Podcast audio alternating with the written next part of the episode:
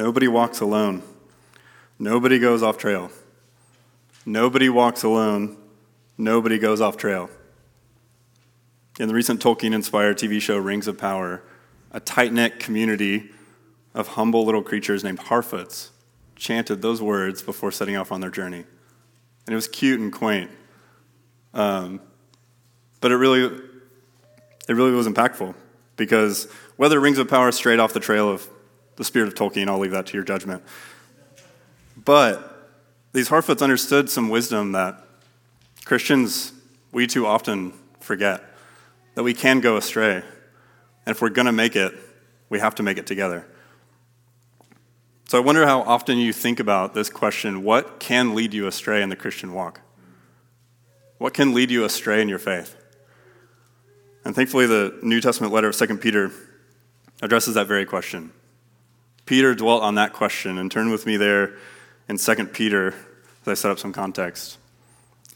The Apostle Peter, he was about to be martyred in Rome, and his mind was laser focused on two things the Christians in modern day Turkey that he was writing to, that he'd ministered to. And then, second, the biggest threat to their continued growth in Christ after his death. And that biggest threat, I wonder if you can guess it, it was false teaching. False teaching was the biggest threat to their continued growth after Peter's death. Whereas 1 Peter, you may be familiar with it, whereas it addresses suffering and persecution coming from outside the church, Second Peter is a, concerned with false teaching that slithered its way inside the church, warning Christians to flee from it. Second Peter, just as a, as a letter, just to set it up, it begins and ends with this positive exhortation to continue growing in Christ after Peter's gone. Continue growing in your knowledge of Jesus Christ, in godliness, in love.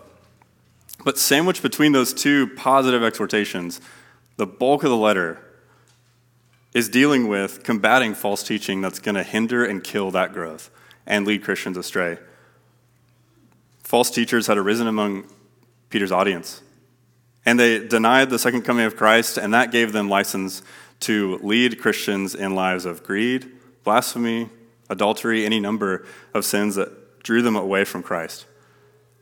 So the main idea of 2 Peter as a letter is don't be led astray, instead grow in Christ. Don't be led astray, instead, grow in Christ.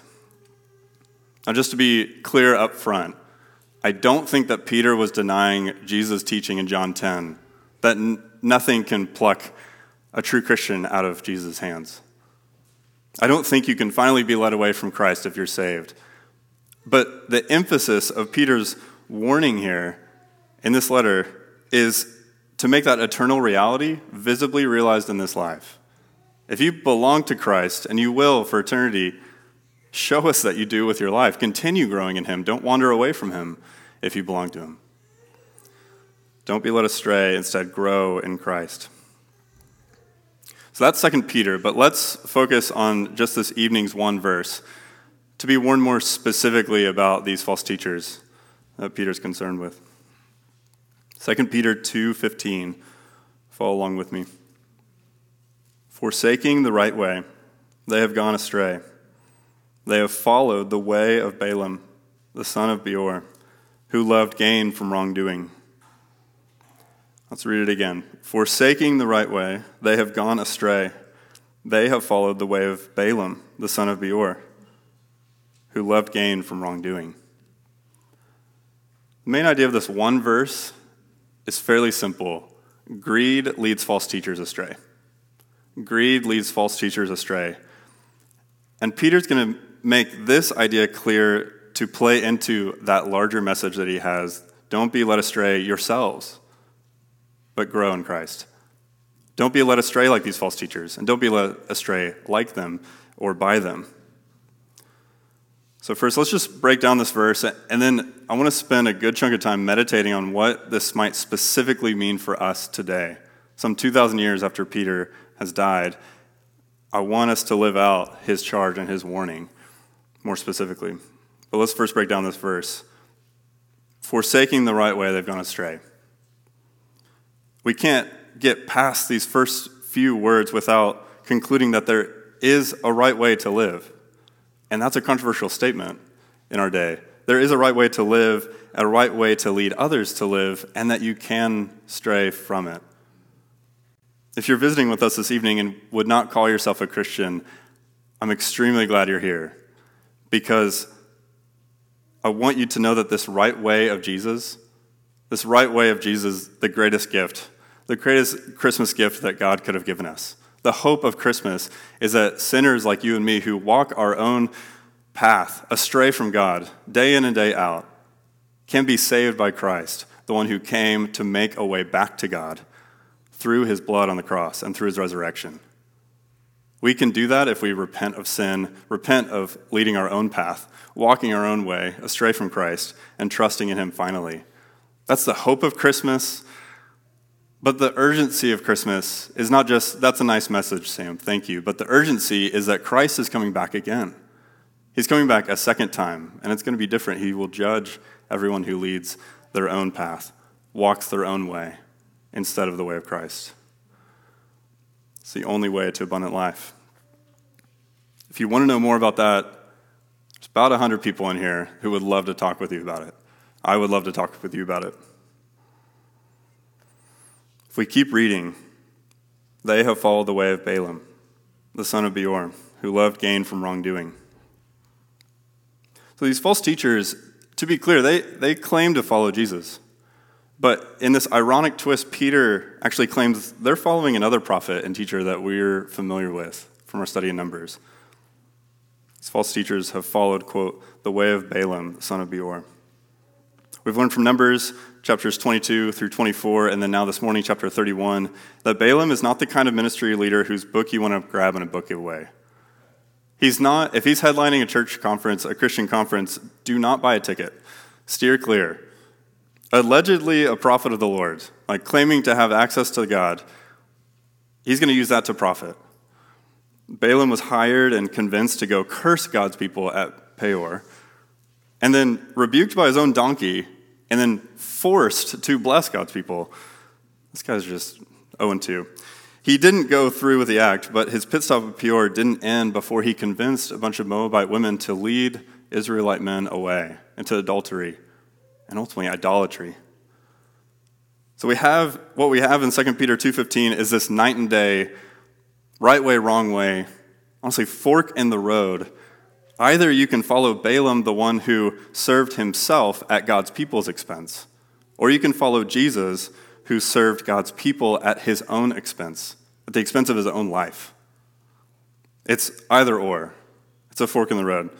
Balaam was willing to say whatever his benefactor wanted him to say, as long as the speaking fee was paid. Oh, thank you for the fees of divination. How can I help you today? Oh, you want me to curse God's people? Well, you got it, coming right up. Gain from wrongdoing is Peter's phrase. I like how the CSB sharply puts it the wages of wickedness. Greed leads false teachers astray. But Jesus, our Lord, on the other hand, was willing to do whatever the Father willed, whatever glorified the Father, whatever served his people. My Father, if it be possible, let this cup pass from me. Nevertheless, not as I will, but as you will. Not gain from wrongdoing but as Peter puts it in his first letter, suffering before glory. And this is the right way of Jesus Christ. This is the way to follow Jesus. If anyone would follow Jesus, he must deny himself and take up his cross daily. Following Jesus is free of charge because Christ has paid it all, but it will cost you everything in this life. If we're to love like Jesus does, we're never to ask that acidic question well, what's in it for me? But instead, bear all things, believe all things, hope all things, and yes, actually endure all things. Greed leads false teachers astray from this way of Jesus. Just to pause, you may sometimes wonder why the Bible's writers are so intense about false teaching. I'm coming off pretty intense tonight. But that's a little bit like asking, why are bank vault's so heavily guarded. Can you just lighten up a little bit? But if banks guard some measly piles of cash that will burn up in the end, The apostles are going to go to the nth degree. They're going to fiercely guard the true gospel of Jesus Christ. It's the most precious thing they can guard. To turn the question back on ourselves, are we concerned enough about false teaching? Are we concerned enough about the factors that lead false teachers astray? Sometimes we need to hear God's promises or his commands or his encouragements, but maybe more often than we think, we need to hear his warnings as well. We're all being discipled every day. The question is which direction? In the way of Balaam or in the way of Christ? If you're a newer Christian in the room, I'm glad you're here. But have you been fed the lie that Christianity is a solo sport? If you've recently heard the gospel and, and been saved, I mean, praise God. I'm really happy. But maybe you grew up like me before coming to Christ and, and understood true spirituality as a private matter. True spirituality is private. But the problem is that Christianity lived by yourself will eventually become Christianity lived for yourself, which is to say, it's not a Christianity at all. It looks and sounds a lot more like the way of Balaam than the way of Christ, the shepherd who gave himself not only for you and me individually, but for the whole flock of God. So if you haven't already, join a gospel preaching church. Doesn't have to be UBC, but link arms with fellow believers. Don't be led astray from the flock, but grow in Christ alongside his followers. Now maybe you're, you've been a Christian for a while, but you've been going through some serious discontent. You may not use those terms, but you feel stagnant and really not satisfied right now. Have you been fed the lie that if you could just have fill in the blank, then you would be happy?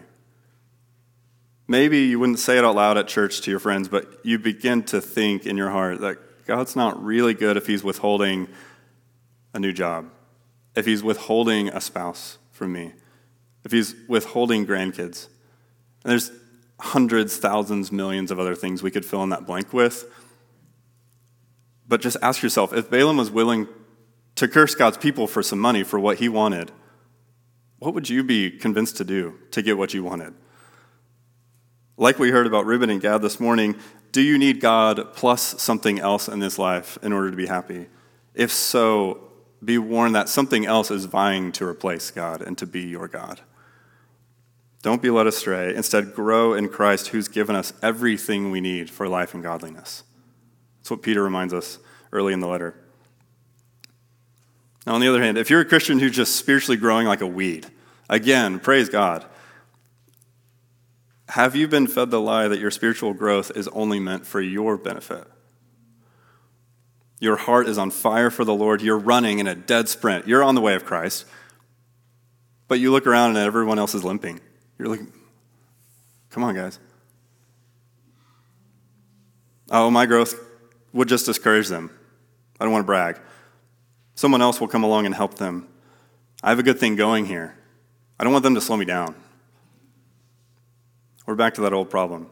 A Christianity that is for yourself alone is Balaam's religion, which is to say, not Christianity at all. Show us that you're growing. Praise God. Show us that you're growing by concerning yourself with the growth of others. Because either we'll get to heaven together or we won't get there at all. If you're growing, praise God, but don't be led astray. Instead, grow in Christ by helping others grow. And lastly, this is a text on false teachers, and I just want to address elders and other leaders in the room and just thank you that we don't necessarily have the same concerns within this church of false teachers coming in, um, like Peter's immediate audience. But I wonder if you've been fed the lie that false teaching and lies about God are just a problem for other churches. Like we have this all figured out. People don't believe any lies about God here, maybe other places. Have you prayed like Peter for the people that we wouldn't be carried away down the path of Balaam, but would continue, continue, press on in the straight way of Christ?